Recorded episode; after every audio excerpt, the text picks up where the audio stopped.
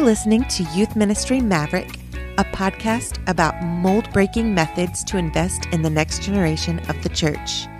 Here's your host, Jeff Harding.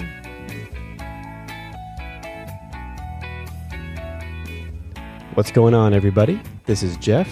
Welcome back to Youth Ministry Maverick. You're listening to episode 73 Middle School Ministry Methods.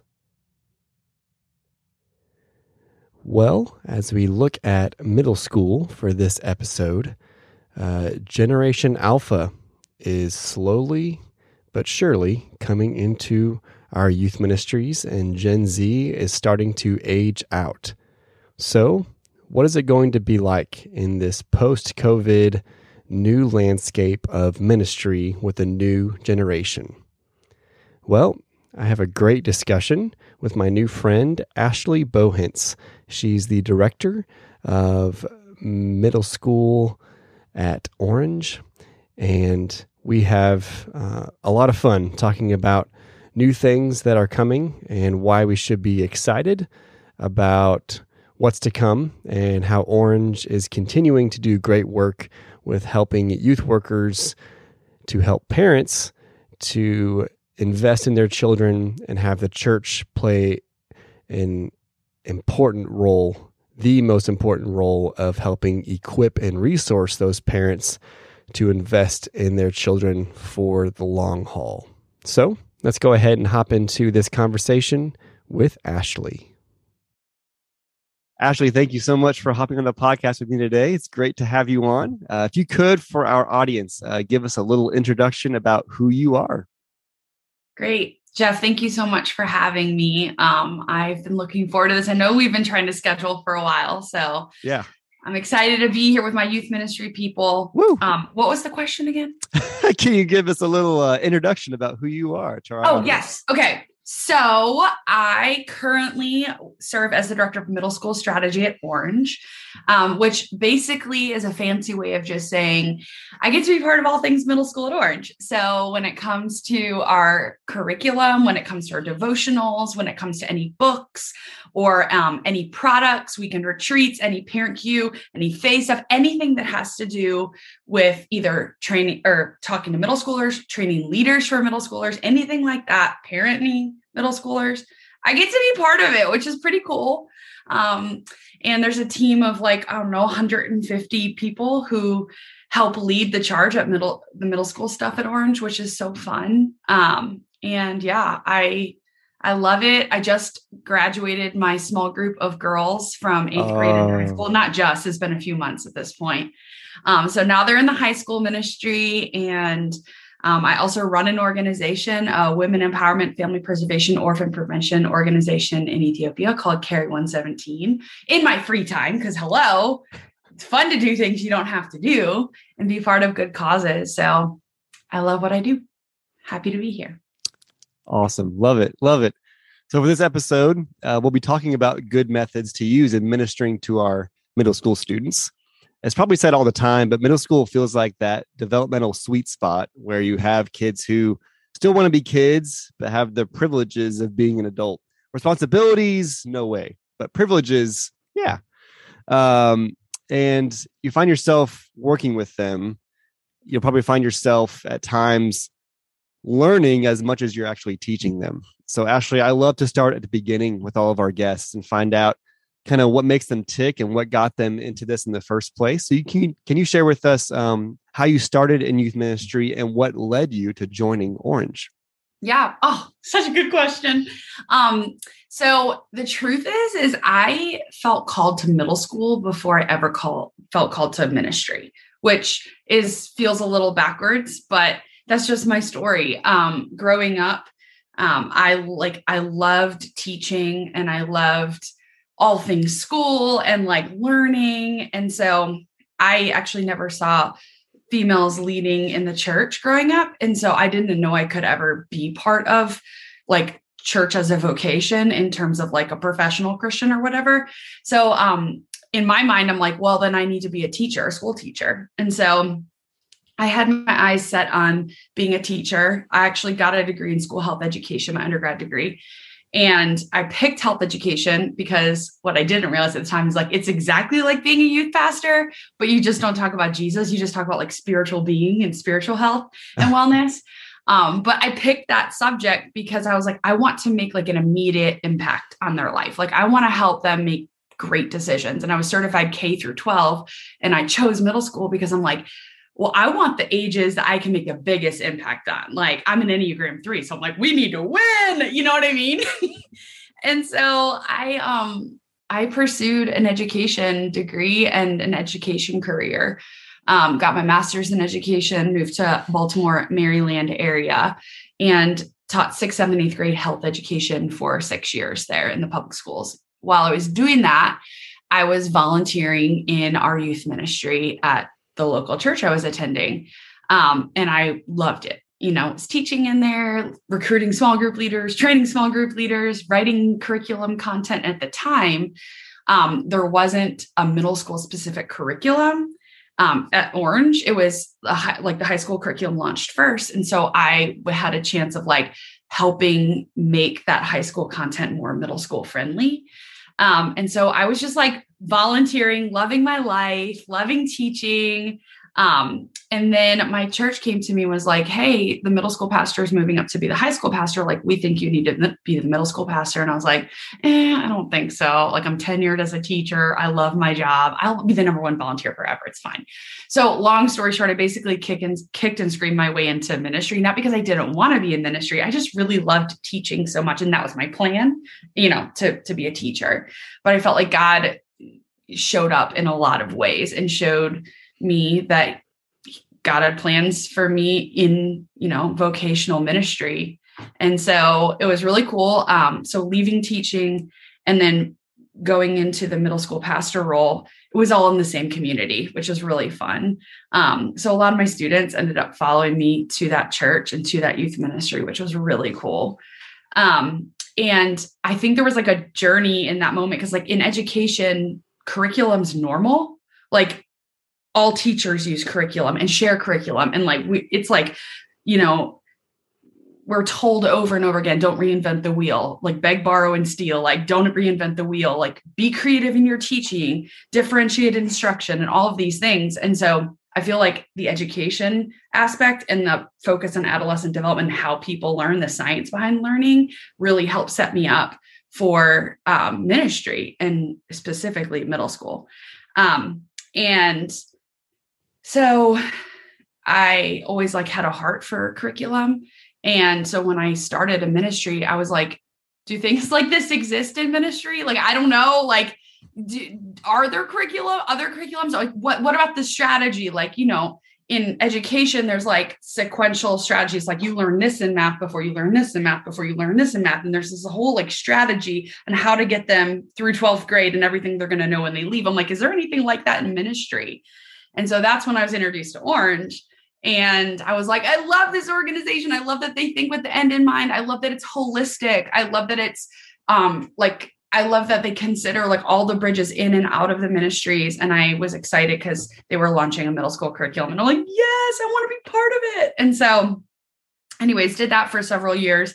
Moved down to Atlanta, Georgia, um, and worked at a church down here for a little bit. What which is when I started like contracting with Orange as a like just on the side whenever I could attend a meeting for fun or write something with them um, because I was such a believer in anything that was specific to middle school. And so that started, and then I kind of made a transition to full time, and here I am, a little over five years later. Um, and I love it. I feel like I'm doing my dream job. I feel like I'm like pulling my experience as a teacher, my experience as a youth pastor, and getting to create resources for people and my heart behind it. I'm just going on and on, Jeff. I mean, I could talk about this forever, but my heart behind it is I want middle school leaders to know that what they're doing matters and it doesn't have to be a stepping stone to something else. It can be a landing spot and it can be where you put all of your heart and all of your energy and all of your passion. You can choose the ministry. And I just want to create resources for everybody to feel like they're going to win in that specific role.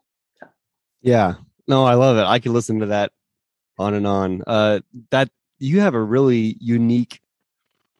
Well, I'm not sure how unique it is, but like how set up for success you are to be doing what you're doing because you have experience that a lot of people in ministry don't have of being in the public teaching sphere for that amount of time with that age and then being a vocational minister and now getting to work to empower really both because if you're a volunteer and you're a yeah. teacher or if you're a teacher who's a believer and you're wondering how middle schoolers tick and you want more insight yeah. you have a lot of valuable components mm-hmm. in your experience to really put into middle school content at orange and so sounds like they're really blessed to have you that that is such a really valuable tapestry of experience to be able to take from to put in because whether someone is a volunteer is a vocational minister or doing something as amazing and teachers need to be paid so much more need to be praised so much more because it's really hard and really valuable but you get to have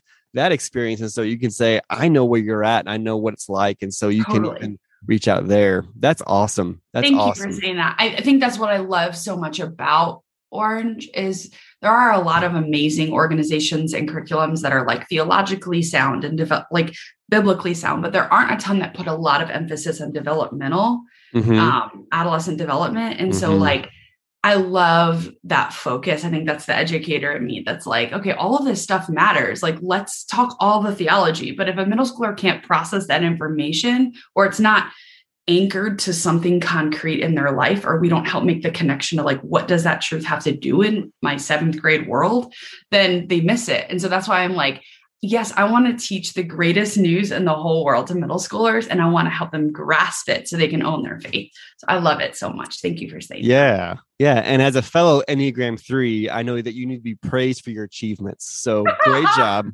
Great Thank job. Thank you so much. Thank you for the word trophy. I appreciate it. oh, yeah.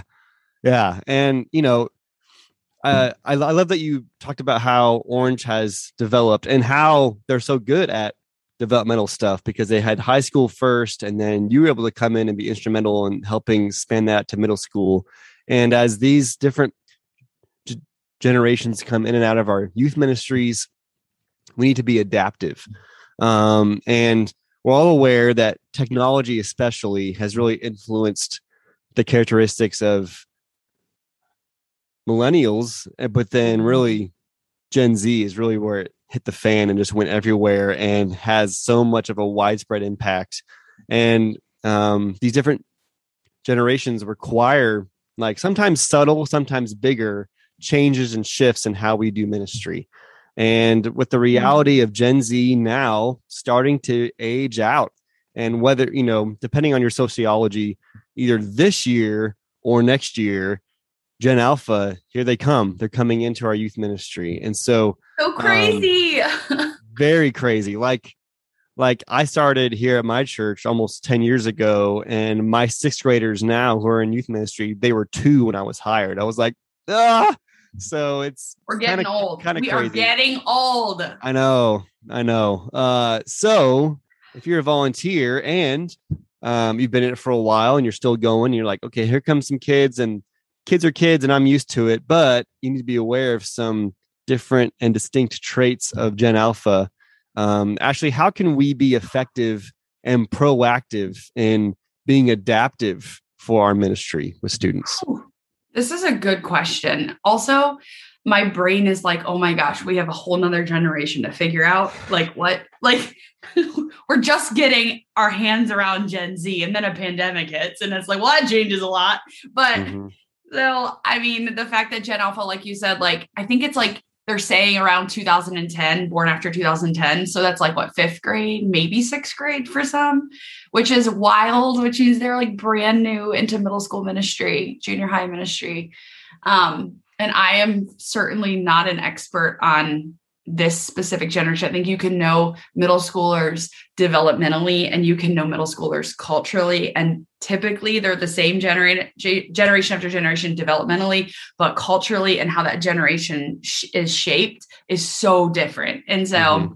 I feel like there's like two different avenues we talk. There's, you know, the development developmental, but you're asking about Gen Alpha and I mean, I've been reading as much as I can. I also am aware that everything I'm reading is going to change as this generation. I mean, these are the oldest of Gen Alpha moving in. Mm-hmm. Um, but some things that I feel like I think will stick around. Um, and the pandemic just fast tracked this, but I was saying this even before the pandemic, is just how learning in general has decentralized for this generation, for Gen Alpha. So their school has decentralized, and we saw that in the pandemic, like online learning. Like, are there even things such as snow days anymore? Because you can just hop online, it's all set up now, you know? Mm-hmm. Um, and so it's, I feel like between that and then even churches decentralized, we saw that in the pandemic in terms of like where people are experiencing it, um, how you can reach people thank, thanks to technology.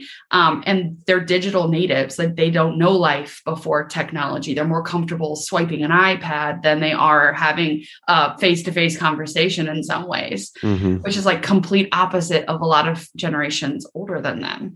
Um, and so I think the decentralized learning, we're going to see more and more of like hybrid opportunities, even prior to the pandemic. I mean, when I was growing up, I'm 37 as we do this, but when I was growing up, it was like you either went to school or you were homeschooled. And homeschool was like traditional homeschool, and it was like one or the other. But now there's like this entire like list of hybrid opportunities and options that people can choose. And some of the large, like one of the there's huge like online schools, high schools and middle schools now, and uh, opportunities for that. So I feel like we're only going to see more of that. And I think the pandemic gave everyone just a little taste of what that could be. I mean, there's some people who are like, no, I need to go learn in a classroom with other people because that's how I learn best. I missed it. Great. There's going to be an opportunity to do that. And then there's other people who are like, I actually learn better when I'm learning through Zoom. Great. There's going to be opportunities for that. And so I think Gen Alpha is going to be not just digital natives, but I think like just the hybrid natives of all things information, whether it's education or whether that's faith, whether that's relationships, which I think is really interesting, especially because like each generation values different things. And so we, as part of the millennial generation, um, have to understand that the values of Gen Alpha will be different than the values of millennials, which will be different than the values of Gen Z. And that's mm-hmm. okay. Like that's okay. We just have to like understand where they're coming from and how they're seeing the world. With that decentralized model, I would also say like the whole idea of like a growth mindset versus a fixed mindset. I think Gen mm. Alpha is positioned because of the decentralized model and they're really responsible for their own learning you'll see a lot of research coming out about gen alpha in that but the growth mindset meaning like i can get better at this. I can i can improve these skills. I can learn how to do that. I can be a creator not just a consumer. Like let me look up how i can do that. Like just the responsibility to like get information on the the tips of their fingers this growth mindset is so amazing and so inspiring. And the opposite of that would be a fixed mindset of this is just who I am. This is all I know. This I can't make my life better. This is the the hand I've been dealt. And so I feel like what research is saying about Gen Alpha is just like they're so resilient and so gritty and like can they're growing up and learning for jobs that don't even exist right now, which is wild. Um, and so I would say that is a really cool thing. Um, and I think just like the shift because they're responsible for their own learning and it's like we've taught them how to figure it out and how to learn more than we've told them what it is, which is, in my humble opinion, better set up for their future. Um, but I think that the challenge for us as leaders is going to be how do we create more environments that are like um, differentiated in their learning and experiential in their learning. Like, how do we help them discover truth, not just tell them truth? Um, mm. And how do we give them the tools and access to things where they can pursue it on their own more than more than ever before? I mean, we've always said we want middle schoolers to have a faith of their own, but when you're looking at Gen Alpha's wiring, what we know so far, more than ever, they want to discover it on their own and they want to pursue it on their own, which is actually pretty cool.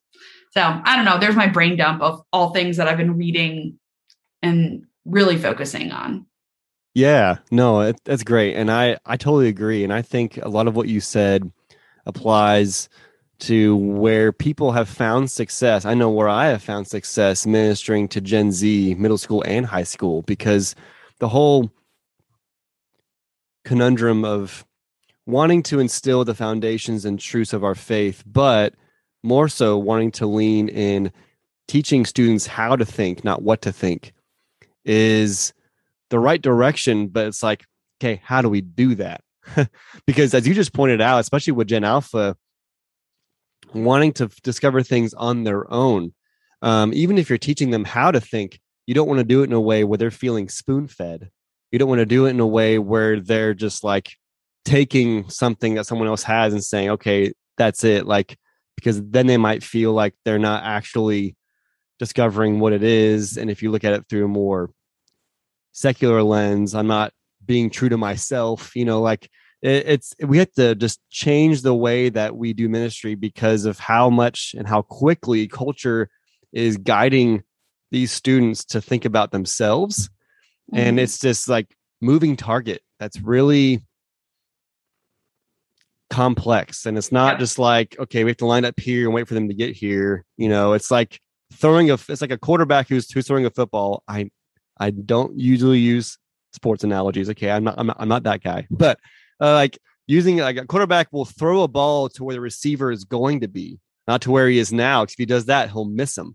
And so like that's the hard part about ministry is like you have to connect your content and hope that parents, where the students are, the leaders are bringing them to the point where that's got to intersect.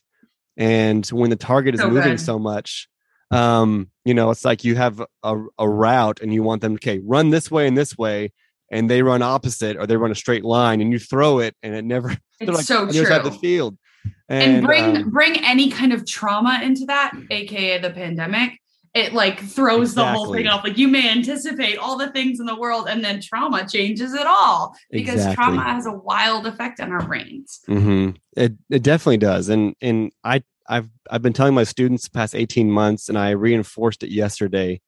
Um, you know, when when we had lockdown for that month or two or however long, depending on where you lived, this isn't just to use orange language, a phase. This isn't just a time in your life where it's like, oh, that that was hard, but now everything's back to normal. Like this is going to affect you the rest of your life.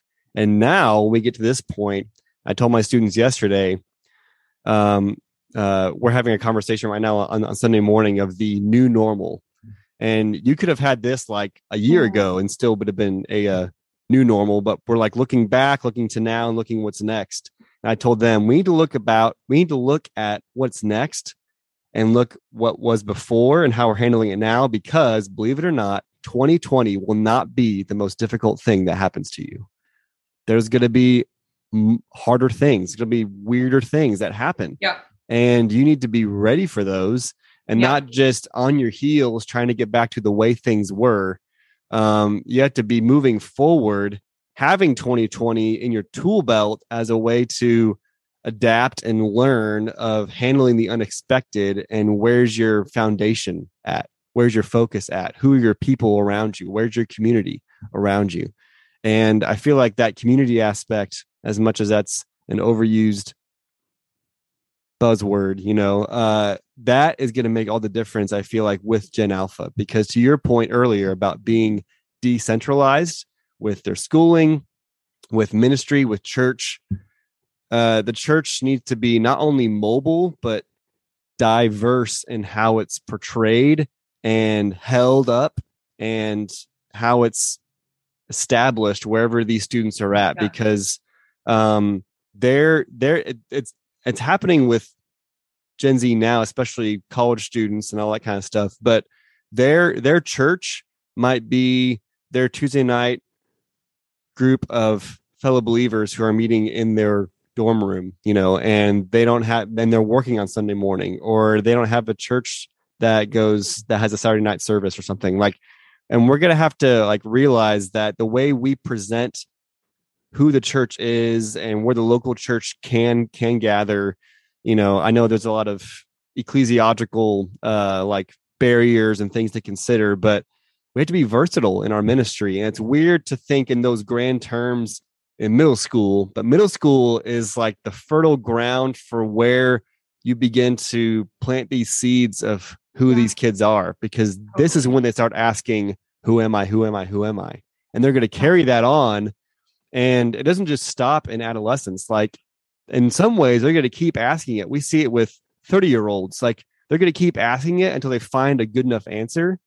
And if we don't provide them the means to find that answer in in a community that's healthy and supportive, then they're going to keep asking it, and we're going to be left with here's some good resources and events and things, but if we haven't helped them answer that question, the high school and college ministry in a few years might be really in like yes. it, it, might not work very well. I love that you're thinking all the way through that. That's amazing. Yes. Amen. Amen.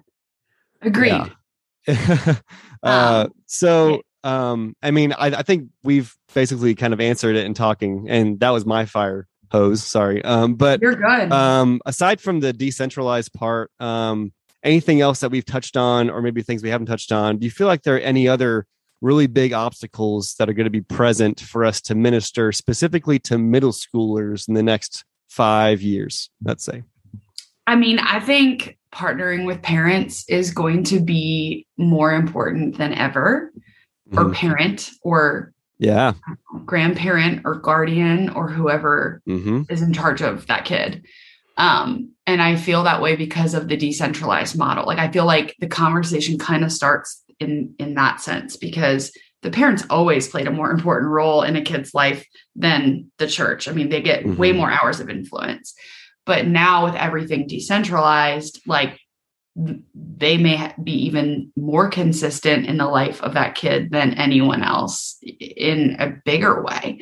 And the family units are changing, family dynamics are changing. You look at statistics, parents aren't like millennials are waiting to get married or have children until they're in their 30s according to statistics if they even choose to get married all of that is changing and so it's people in their 30s that have kids in middle school at this point or gen alpha. And so you look at how that like how does that impact the family dynamic? I think i read one statistic recently that like one in 20 to 30 families is a same-sex parent.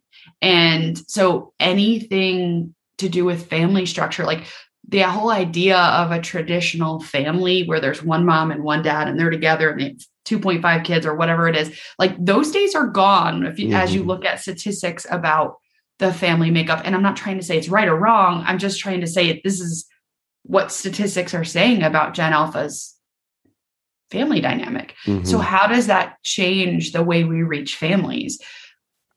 I mean, I feel like a lot of times the church is built around that traditional family. And as somebody who's in her 30s, single with no kids, it is difficult sometimes because the fa- the church is so built around this idea of a, a traditional family, a family, kids, like roles. Like there's all this stuff that I feel like Gen Alpha is going to look at it different. And I think it's going to be a huge challenge for us as older generations to figure out like what does that mean for partnering with a family what does that mean for what what words matter in how mm. we partner with families mm-hmm. you know and i don't i don't have it all figured out but i know it's as important as the decentralized learning and we've got to keep equipping families however they're made up with whatever they need to be the spiritual leaders of their kid especially in this phase and i think research is also showing that like middle schoolers like physical maturity is happening earlier and earlier so hmm. gen alpha fifth and sixth grade is physically the maturity that's happening is what used to happen maybe in seventh or eighth grade like it's getting earlier and there's a whole lot hmm. of science behind why is this but we're not going to get into all of the health teacher stuff although i would love to go health teacher any right now but um with that i mean even though physical maturity might be happening earlier adolescence is actually getting longer because people are leaving home later or people are choosing you know to make their next step in life later and things are happening earlier so adolescence is actually getting longer in some ways which is interesting. Um mm-hmm. again plays into the family dynamic and how we partner with families. Yeah. No that that's right. And there's a lot in there i hadn't i haven't picked up on personally. And it is it's huge. And you're right. The family dynamic as much as like when you and I were kids and how uh, like I just turned 36 and so like when you and I were kids uh, the friends who we knew who didn't have a mom and dad at home were pretty rare like a divorced family or a family of like my my grandpa's raising me my uncle whatever. Um and now you're right. What what does family mean as far as a traditional family? And there's there's no one definition there's no 10 definitions. There there it's so scattered. And that you're right there's a definitely a, a correlation both biologically and how they receive learning and how they receive perspective on themselves and how they see their faith how they how they see god as father uh based on this landscape 100%. of scattered family structures Yeah, and like Um, even believing that God is for their family, however Mm. their family is built. hmm Like we have the responsibility as the church to let every family know that we're for them and God's for them for the sake of their kid, Mm-hmm. you know? And so what does that look like? Even in the pictures we choose to put on our websites or the language we choose when we give examples. Mm. All of those little things, those 1% things matter in how we reach Gen Alpha. hmm Absolutely, couldn't agree more. Yeah, no, I, I think, I think uh, aside from all the pedagogy and different things you can go to for learning, I think the root of family that you talked about is right on, and I think that even comes more in, at a foundational level than the decentralized school learning and church stuff because that's their first understanding is family. And i know i know orange is right on top of the partnering with parents and championing them and they're the main ones. And so if it starts there and the there is so different and scattered we have to address that first before we look at the other distinctives of this generation because that is going to affect these students more than anything else that they will receive from Yeah. us or from their culture from anything Yeah. else it's their foundation where they grew up how they're raised Yeah. uh, it's going to affect everything so yeah i think that's exactly where all of us need to start with with these Mhm. students is the home especially with the number of them that will have parents and or guardians of whoever it is never Yeah. darken the door of a church how are we going to partner with those parents or families Yeah. and it'll put more on us as youth workers to be able to take that extra step go that extra mile uh, to be able to help these students because That's so that's going to be challenging really challenging. And it takes a lot of humility because we as Mhm. youth workers, we know what we do matters. But at some point, we have to just admit that what we do doesn't matter as much as what their parent does. And Mhm. I think one of my biggest pet peeves when it comes to youth ministry is, especially in the middle school phase, the junior high phase, because they're fighting for so much autonomy and the parent kid relationship changes a ton because Yeah. it's they shift from like a parent centric thing to a self centric. Like it's just they're questioning things they've never questioned before. They want the app that their parent doesn't want them to have, like all these things. And it's so easy as youth leaders to make comments in in an effort to build trust with a junior high or middle school student. But what sometimes the things that we choose to say or do to build trust actually ruins the trust between the parent and the church because we for some reason we build trust by making the parent the enemy which is the complete opposite of what we as youth leaders and small group leaders need to be doing Mhm. because as that middle schooler pushes their parent away our role is to bridge the gap not make the gap wider and so Mhm. when we choose to say things or give examples that make the parent look like the enemy or bad just to get the kid to trust us, we actually don't win in the long run because the parent is our number one source of information. We're not going to be in their life forever. Maybe a few kids, you know, will be in our life for the long term, but not all of them. And so I feel like that is a huge thing, not just with Gen Alpha, Gen Z too, but I see it even more important. Like we as youth leaders have got to get better at that. Mhm. I feel like that's one of the most common conversations. Well, how do you parent or how do you partner with parents of middle schoolers? Well, let's just start with never making them the enemy in our examples amen and in our stories. Let's make sure that we're bridging that gap, not making it wider. Exactly. Yeah, I was shocked, and the older I got, more disgusted with finding out just how many youth workers, vocational and volunteer, truly see parents as a hindrance, if not the enemy. And that is so confusing to me. And you're right. It you're you are setting yourself up yourself up and your ministry, but more especially the student for a bigger fall, a bigger spiral, crash and burn. If you set your if you set their parents up as the ah, if you don't want to tell your parents, you can just tell me, which brings in a whole other mm-hmm. liability direction of safety and all kinds of stuff, which is a terrible idea.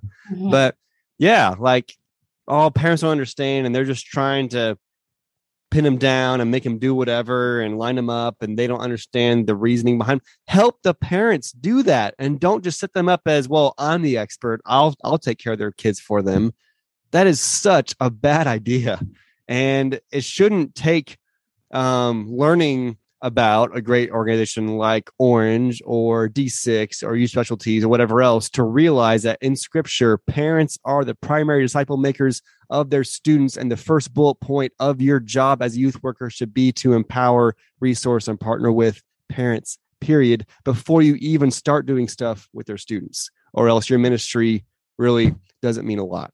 Yep. Whew. Say it louder for the people in the back. right and that and that's where i think you know what we've been talking about about the scattered family structure of gen alpha and how it's going to be so much more challenging to really partner with whatever their home looks like how are we going to do it but we can't give up that fight we mm-hmm. can't just say well i'll partner with the parents and the homes actually have parents but other than that i'm just going to take it all on and or i'll as, just partner with the parents for the kids who show up. Yeah. Oh, exactly. Like yeah, versus and, partnering with the parents that whose kid never shows up or right. shows up once every two months. Like, what does that look like?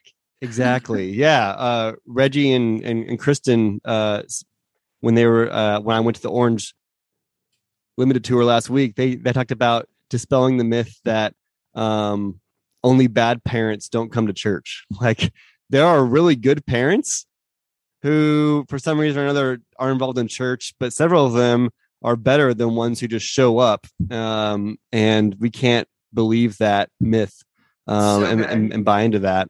Um, so, uh, so actually, what what do you all have at Orange for those who are looking for how to have well-rounded ministry for middle school students and parents? How are you guys trying to set up youth workers um, to really minister well to both students and parents for this mm. unique age? Oh my goodness. Well, I feel like I could just like list off all kinds of things that we're trying because but that would be maybe overwhelming. But um I would say I got to be part of this thing that we launched several months ago called Everyday Faith and it was just a way that we were elevating our devotional strategy, which obviously our devotional strategy is part of our discipleship strategy. And um but we were we're asking ourselves how do we help middle and high school students grow in their faith apart from our programming like when we look at research and it talks about their responsibility for their own learning and their desire to figure out work it out themselves or have more experiential experiences in youth ministry or with the church how do we do that? And so we started this journey of yes, we have our curriculum, which we're constantly looking at thinking, how do we make it more interactive? How do we differentiate so that we make sure we hit all learning styles? How do we make sure they retain the information? Like, what is a creative way we can do this in large group and in small group? And like, yes, we're having those conversations. So, of course, I'm going to say, like, hello, Orange Students Curriculum, middle school, woo woo. But I think what I'm really excited about is what we've been experimenting with everyday faith, which you can you can be part of the devotional strategy without ever even having orange curriculum. You can purchase it by itself on the store. And what it is is like um, access to our devotional daily devotionals for students which are on YouVersion which is amazing because um, accessibility now you can have someone read the devotional to you for students who don't love to read but want to hear it which is so cool. Mm. you can upload videos of people reading it or talking to you about that devotional so we're working on all that but there's daily devotionals and then there's weekly devotional experiences like we know that we grow in our faith when we pursue god daily. Um, it doesn't just mean reading as a word it means experiencing god's creation and having conversations and asking questions and giving thanks and appreciating god so like how do we take so if, we have one weekly programming let's say we have our daily devotionals what about like an experience in the week that continues to work out the truth that you taught them So maybe that starts in small group, right? Maybe you have like a Sunday school in addition or second gathering during the week. Like, what does it look like to decentralize the teaching of that and make it more experiential in the learning and discovery. So, mm-hmm. how do we make it an experience piece? And it's all built around like hear, live, talk, pray, which are our four faith skills. Like, how do we help them practice those skills and discover the truth in the midst of practicing their skills so they can work out their faith. So they can do it with their small group or with their friends or with their family or whoever. And so I would say that everyday faith was born out of our desire to help middle schoolers own their faith and to help middle schoolers experience faith in a this devotional experience which is kind of a new term that we're using is we know what a devotional is but a devotional experience happens really with other people. You can do some of them on zoom. You can do mm-hmm. them through text message. You can do them in the park in sunday school like so many different settings. And we're trying to you know make them better and better each season. Um, so I would say if you've never checked out everydayfaithexperience.com, check it out. You can learn more about that strategy. Um, that's for middle school, high school, and I think preteen and kids is moving into that direction too, like making sure everyday faith is something that we're doing all the way through, even through parents. You'll see it on our parent up, which is the second thing I would point you to is what are we doing for parents? Oh my gosh, like it's so much part of our conversation in our curriculum. There's a thing called additional resources, and we give all these podcast links and blog links and curated content for hey, we're going to be talking about, you know, bullying. And here are several things you can share with parents of your you know in your ministry. Here are things to prep your small group leaders. And so just curating those things resources that already exist even outside of orange. Like how do we just curate them for leaders who don't have time to do that um, but the Parent Cue app just launched its like next iteration and it's unbelievable. You'll see everyday faith on it. You'll see, I mean, it goes birth through high school. Um, and if you are not currently using the Parent Cue app, download it. It's free to download. Check it out. It's such a simple way to partner with parents and help get them in the loop of like, what are you? And you can customize it. I think you can buy a subscription where you can customize the content, like depending on what your scope and cycle is but it's such a simple way to like cheer parents on, get them in the loop. Partnering with parents is more than just an email these days. It has to be more than just an email. It has mm-hmm. to happen on mm-hmm. several different platforms. We're talking about reaching several several different generations and people who prefer information a certain way, which is exhausting for a ministry leader. Which is why curriculum's so awesome because we try to create all of it because who has time to do that? Right. No, totally Just agree. at the screen. You're right. um, yeah, that's um, that that's right, and and that's something that um, I think Orange does really well with the philosophy, but really the the structure. And um, I remember when I was introduced to Orange back in seminary, when I was working uh, at a church as a junior high director, uh, and they had milestones, everything else. Now you guys have phases, and you're breaking everything out into these really important developmental parts in the life and how to help parents champion those milestones and the really specific things about those ages and what they need to capitalize on, take advantage of um, to help build on their faith because they should be building on what they've learned, not just fill those years with like good stuff, good stuff, and this is important. But like, if you don't teach them to build off of it, they're not going to have a good understanding of the foundational stuff, and they'll have a bunch of random things, not know where to place it at. And uh, yeah, you need to help them build kids, on it.